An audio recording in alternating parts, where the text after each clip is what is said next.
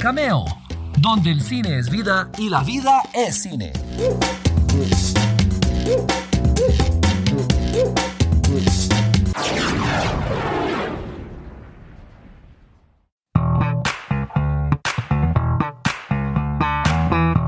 Hola, hola, espero que estén muy bien. Soy Walter Campos y les doy la bienvenida a esta nueva edición de Cameo, el espacio donde el cine es vida y la vida es cine. Unos años después de que el cine comenzara a volarle la cabeza a los primeros artistas que estaban experimentando con él, un lugar se fue convirtiendo en el epicentro de la industria en esta parte del mundo. Estrictamente, Hollywood se refiere a un barrio en la parte central de la ciudad de Los Ángeles, pero como casi todo el mundo sabe, hoy ese nombre es más que un lugar específico y se refiere al cine de grandes ligas, la industria del cine más popular del planeta, la que ha atraído a cientos de miles de artistas con su promesa de fama, de glamour, de felicidad también. También es lugar de gente trabajadora como las tres mujeres latinas que agrupamos en el programa de hoy. Aparte de su género y su origen, Todas tienen en común el haber trabajado en algunas de las producciones más grandes de la época reciente. Así que, por favor, acompáñenme a conversar con ellas.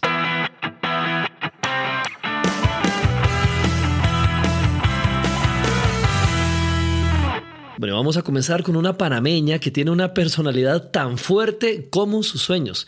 Hilda Mason es una actriz y bailarina que está dando de qué hablar en la ciudad de Nueva York, donde ha participado en musicales como West Side Story, On Your Feet y Legally Blonde. Por cierto, fue campeona de Dancing with the Stars en Panamá. Y hablando de West Side Story, Hilda estuvo en varias versiones del musical. Ha hecho varios, y con varios elencos y en varios lugares, y el destino le tenía preparada otra participación en esta historia, pero esta vez en cine nada más y nada menos que bajo la dirección de Steven Spielberg.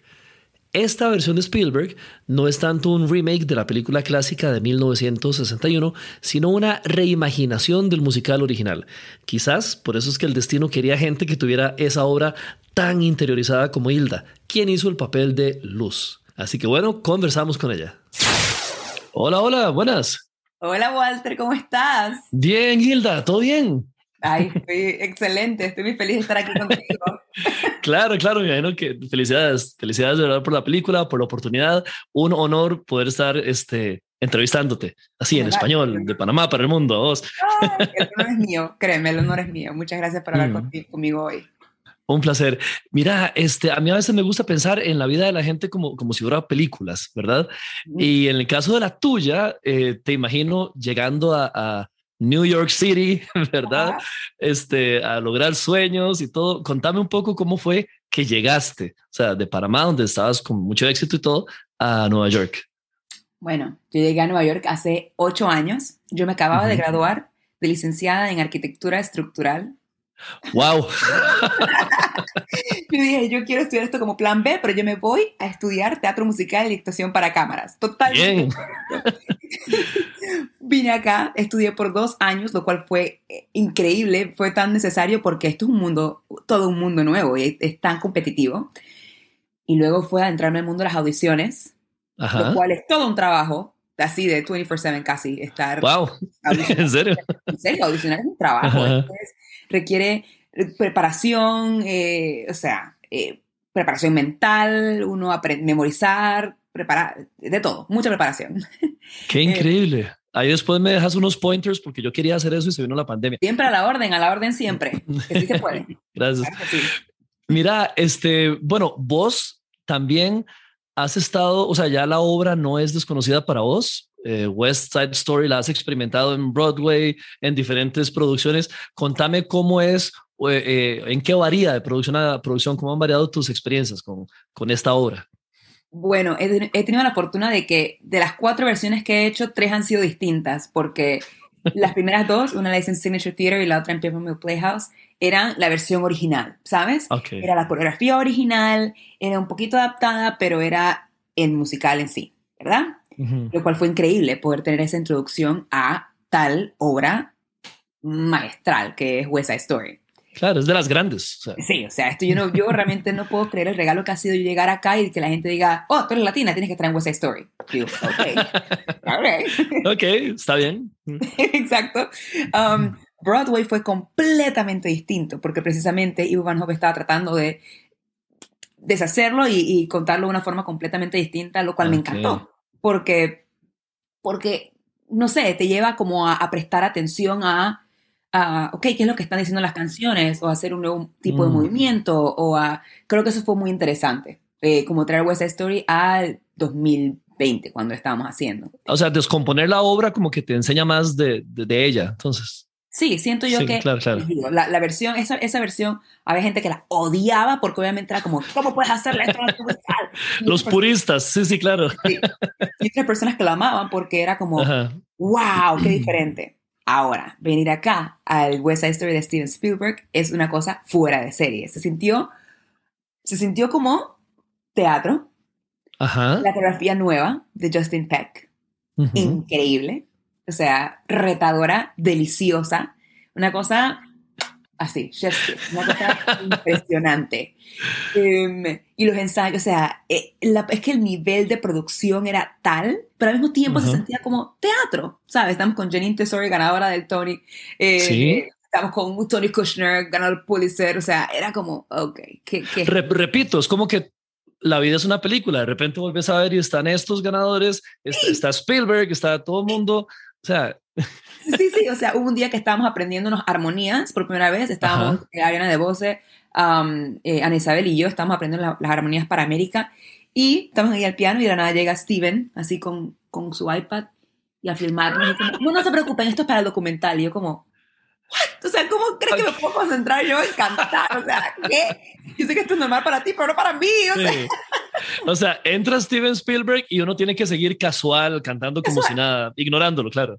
Casual, súper casual. Así fue toda mi experiencia. Es como que, sé normal, sé normal, sé normal, sé normal. Soy una persona normal. pero yo le dije, le, le, le, hice saber qué tan fan soy de él y que, que Jurassic Park es mi película favorita. O sea, eso, ese hombre sabe cuánto yo lo admiro. Te iba, te iba, a preguntar cómo fue el, el, la mecánica de trabajar con él, porque es una figura, o sea, hay, hay gente y está Steven Spielberg. Entonces... está el resto del mundo y luego está Steven Spielberg. sí. eh, fue, mira que te digo que fue todo un sueño hecho realidad, porque además de ser esta persona tan eh, legendaria, galardonada que es él, es un humano mm. hermoso. O sea, él es, él es tan, tan humilde, sencillo, tan amable, como ves como él, como su ojo director, ves como él observa a las personas, cómo realmente te ve como persona y cómo, cómo, cómo, le gusta hacer resaltar a las personas frente a cámara cuando, cuando hay mm. la oportunidad. ¿Cómo? No, no, decime, perdón.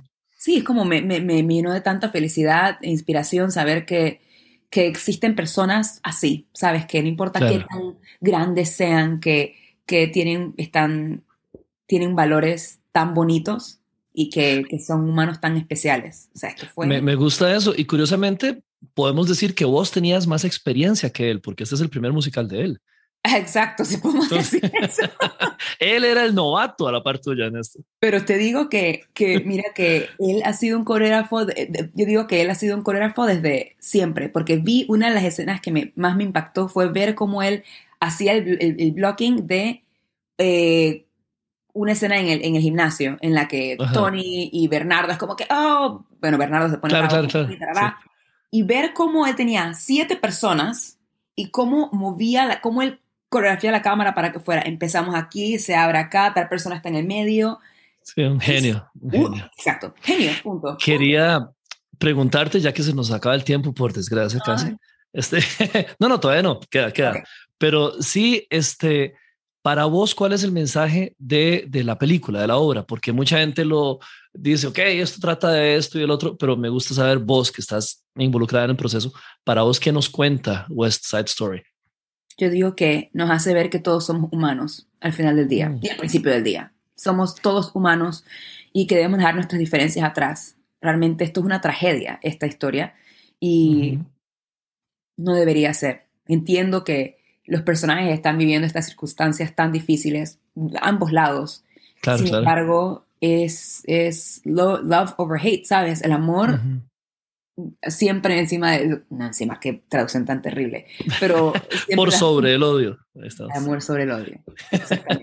sí, sigue muy vigente el mensaje, o sea, la obra es antigua, pero sigue vigente. Lastimosamente es tan relevante hoy como lo fue hace 64 años, eh, pero creo que es muy bueno entonces que la obra siga aquí para que, y que esté inmortalizada en, el cine nuevamente, para que pueda seguir existiendo, inspirando y trayendo este mensaje al mundo entero, para generaciones y generaciones. Y hablando de inspirar y de mensajes, yo no puedo dejarte ir sin eh, hacerte saber que vos muy probablemente y muy seguramente sos inspiración para muchos y muchas que están soñando tal vez en su rinconcito del mundo y de repente están trabajando de esta manera. ¿Qué, qué mensaje puedes darle a alguna persona que esté así pensando, quiero, no quiero, lo hago, no lo hago? dirían que lo hagan. Yo les diría, hazlo, atrévete y da el primer paso, porque, exacto, ni siquiera lo pienses mucho. Cuando uno piensa mucho, se pone a, ver qué tan difícil puede ser y así, para nada. Si uno no trata, uno nunca va a saber de lo que es capaz. Así es que mi, mm. mi consejo es simplemente da ese primer paso. El siguiente vendrá, y el siguiente, y el siguiente. Pero tienes que simplemente hacerte el favor de, de, de atreverte. Tenemos una sola vida, muy corta, hay que darle, echar plante con ganas. Me encanta. Y atrevernos es un trabajo de tiempo completo, así como las audiciones. Sí, ciertamente, atrevernos es, eh, cuesta, cuesta, pero mm. hay que hacerlo, hay que hacerlo. Hasta cuando uno, uno no cree mucho en sí mismo, hay que seguir, hay que darle con ganas, hay que, lo que haces con amor, da resultados hermosos. Perfecto. Hilda, un placer absoluto hablarte. Ojalá que estuvieras acá. Te daría un abrazo enorme. Eh, gracias y mucha suerte por todo, en serio. Gracias, Walter. Ha sido un placer hablar contigo hoy, de verdad. Gracias. Ah, que estés muy bien. Igual. Al final, West Side Story ganó un premio de la Academia y ciertamente Hilda puede decir con toda confianza que es parte de una de las obras más icónicas del teatro musical y del cine también.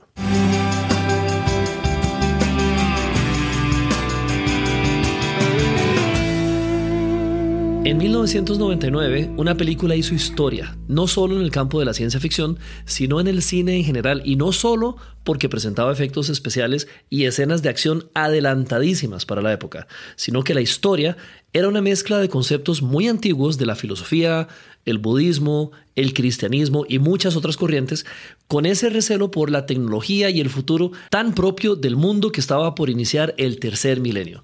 Había mucho miedo en el aire en esa época. Y así, The Matrix nos puso a preguntarnos ¿Qué pasaría si el mundo que conocemos es en realidad una simulación por computadora hecha para engañar a nuestras mentes mientras nuestros cuerpos están encerrados, conectados, sirviéndole de fuente de energía a las máquinas que nos dominan?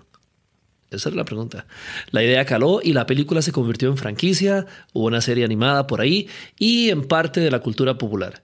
22 años más tarde, el mundo finalmente tuvo lo que había estado pidiendo a gritos, otra película más con las aventuras de Neo, el hombre elegido para liberar a la raza humana. Matrix Resurrections llegó a las pantallas del mundo y en ella apareció nuestra siguiente invitada, la mexicana Heréndira Ibarra, a quien muchos ya conocíamos por la serie Sense8 y en esta ocasión pudimos ver en el papel de Lexi. ¿Cómo estás? Un placer saludarte. Qué bueno verte al fin. Sí, mucho gusto y qué gusto estar aquí, aunque sea virtualmente. Exactamente, aunque sea virtual. Eh, bueno, te cuento, Matrix no solamente es un gran blockbuster, sino que es un fenómeno cultural.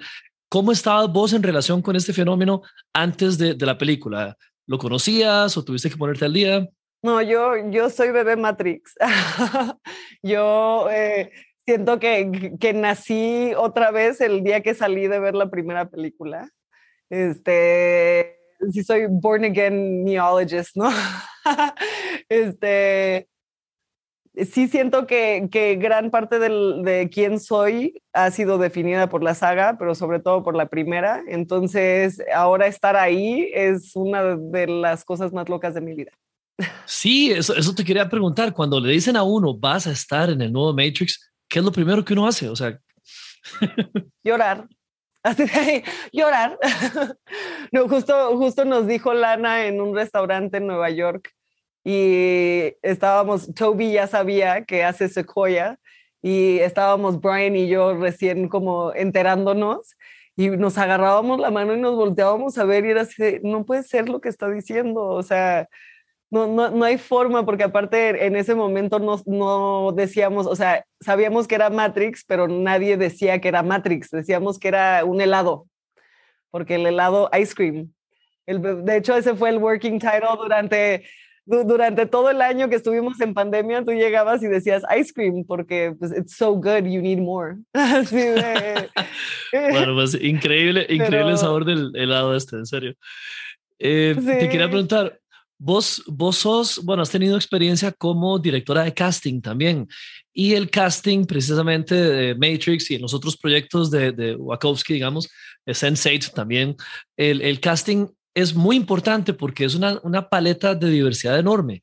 Dame tu opinión acerca de lo que puede significar tener este tipo de casting en momentos eh, históricos como estos.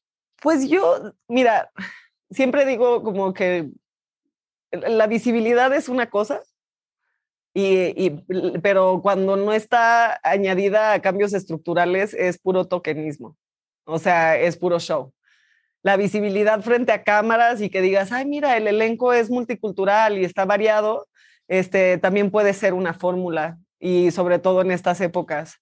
Em, pero con lana el cambio estructural existió. O sea, tú entrabas al set y esa misma diversidad que ves ahora en la película la veías en el set. En el set estaba reflejado el mundo. Y ese es un cambio que nunca había sucedido y mucho menos en películas de ese nivel. Tú llegabas y sí, frente a cámaras era una película sobre mujeres y detrás de cámaras y en el writer's room y los directores y todo, pues eran puros hombres, porque pues a la final era una fórmula para enganchar a la gente. Y aquí no es una fórmula, es un estilo de vida. Eh, es la inclusividad llevada hasta la médula. Eh, es un cambio de autocrítica constante, de, por ejemplo, tuvimos un día donde llegué y había puros SWATs y estábamos ensayando y todos los SWATs eran hombres. Y yo le dije a Lana así de, o sea, todo bien, pero pues también se trata de darle chamba a, a todas las personas. Y pues son SWATs, traen casco, traen lentes, o sea, si son mujeres o si son hombres, no sabes la diferencia. Entonces, hubo como un poco de silencio y un poco de movimiento. El día siguiente llegamos a ensayar y había mujeres y hombres. Y era así de cualquier, cualquier momento que tú le decías algo, lo aceptaba y lo tomaba en consideración y lo cambiaba, como cosas sencillas de decir, este, la, tira blanca es la que te mete a todos lados. Y pues sí, pues ¿por qué la blanca es la que te mete a todos lados? Y ahí ya dijo, no, tienen razón, el arco iris te mete a todos lados. Entonces nos cambiaron los, los gafetes para que todos tuviéramos arco iris, ¿sabes? O sea, como eh, eh, de construcción en acción. Me gusta, me gusta. Eh, y yo ya una última pregunta porque se nos va el tiempo. Para vos, ¿cuál es el mensaje de la película? Todo el mundo tiene su interpretación, pero ¿cuál sería la tuya? Siento que, que, son dos mensajes como acompañados desde la primera hasta esta, que por un lado es cuestiona todo, o sea, nunca des por hecho lo que el sistema te alimenta o te dice que debes de dar por hecho. Y por otro lado es que el camino a sanar y el camino a cambiar el mundo es a través del amor. El amor es el principio de todo, porque a la final la saga entera es una saga que se trata del amor. Entonces, este, anclarnos en el amor y cuestionarlo todo. Perfecto. Un placer conversar con vos y muchísimas gracias, de verdad. Igualmente, mucho gusto.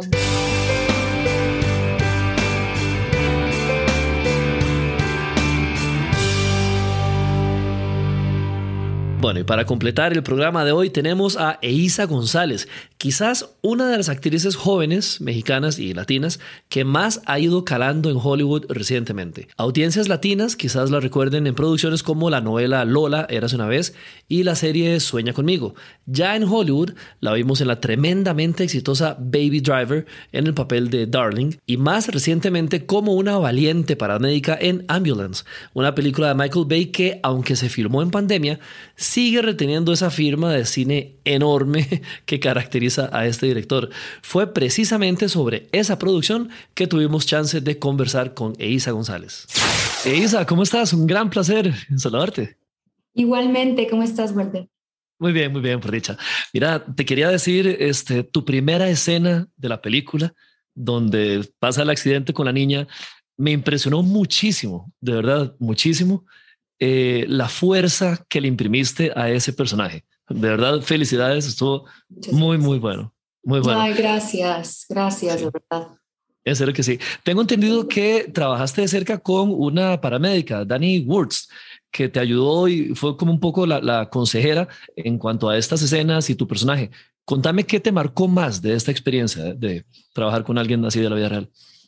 Eh, realmente no había otra opción. Realmente cuando estás haciendo un personaje, sobre todo en el momento en el que estábamos viviendo la película, en el momento en el que vivimos, irse real, honesto, eh, arraigado a la, a la realidad y, ¿sabes? Eh, para mí fue muy importante en todo este proceso que yo me educara a un punto que yo pudiera hacer esto dormida, ¿me entiendes? Es, yo pasé cuatro meses preparándome todos los días como si estuviera yendo a la escuela de medicina. Además fue increíble porque fue en la, pandemia, entonces no tenía nada más que hacer que preparar mi personaje.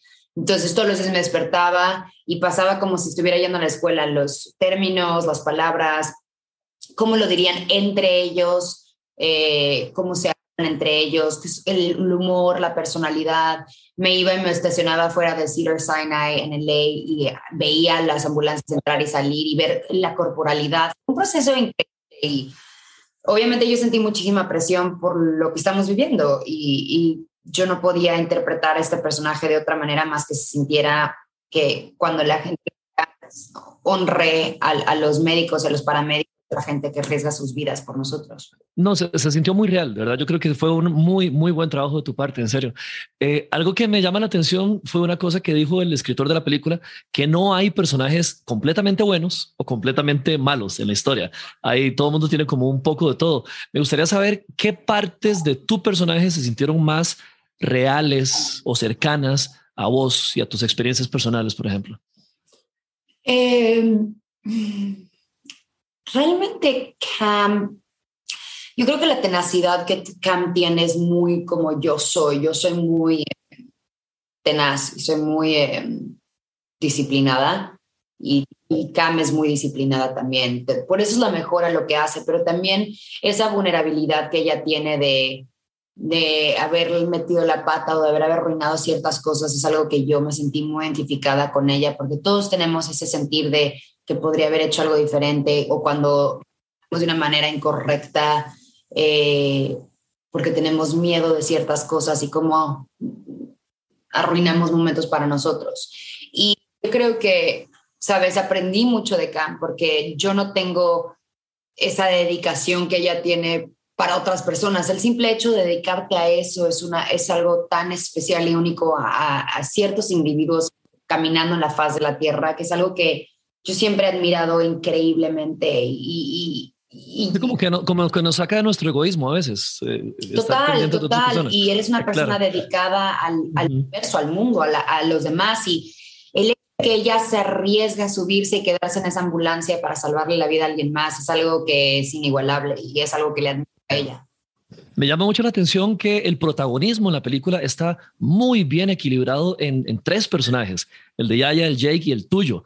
Me gusta mucho qué sentís de ver esa, esa representatividad en papeles femeninos que, que está cambiando mucho, por dicha. Total, y es algo por lo cual yo me sentí eh, completamente atraída a este personaje y a esta película, el que era una mujer con muchísimos diferentes, ¿sabes? Con diferentes colores, con diferentes momentos y real y una mujer que, que tiene vulnerabilidad, pero es tenaz, pero es fuerte, pero tiene miedo, pero, ¿sabes? Vemos todos estos momentos de ella que son tan únicos y que rara vez podemos hacer, sobre todo en películas de acción, que están generalmente más enfocadas en el movimiento, la patada, o ella era un... Se siente, es muy chistoso, siempre digo, es como las dos versiones de Michael Bay, las mejores dos versiones de Michael Bay, como la acción y la explosión y todo eso, pero también cuando Michael Bay hace 13 Hours o hace Bad Boys, que son estas películas un poco más íntimas, más small budget, se dedica más a los personajes, es cuando él hace su mejor trabajo, en mi opinión. Entonces me siento muy orgullosa de ser parte de este proyecto y espero que a la gente le guste. Te fijo, sí. Muchísimas gracias, es Un placer conversar con vos. Igualmente, cuídate mucho.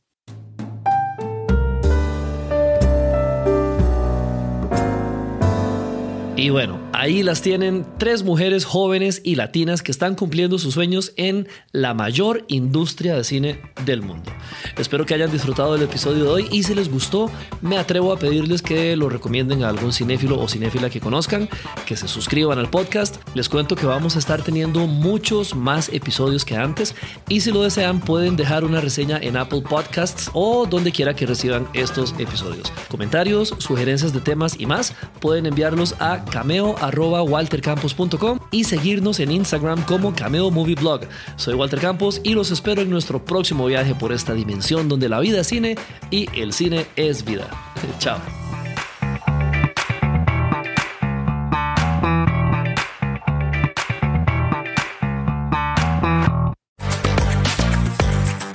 Gracias por estar una vez más en Cameo, donde el cine es vida y la vida es cine. Seguí nuestras redes sociales para disfrutar de contenido diario a través de Cameo Movie Blog en Instagram, Threads, X y ahora también en nuestro canal de YouTube. Apreciamos tus comentarios y sugerencias a través del correo cameo.waltercampos.com.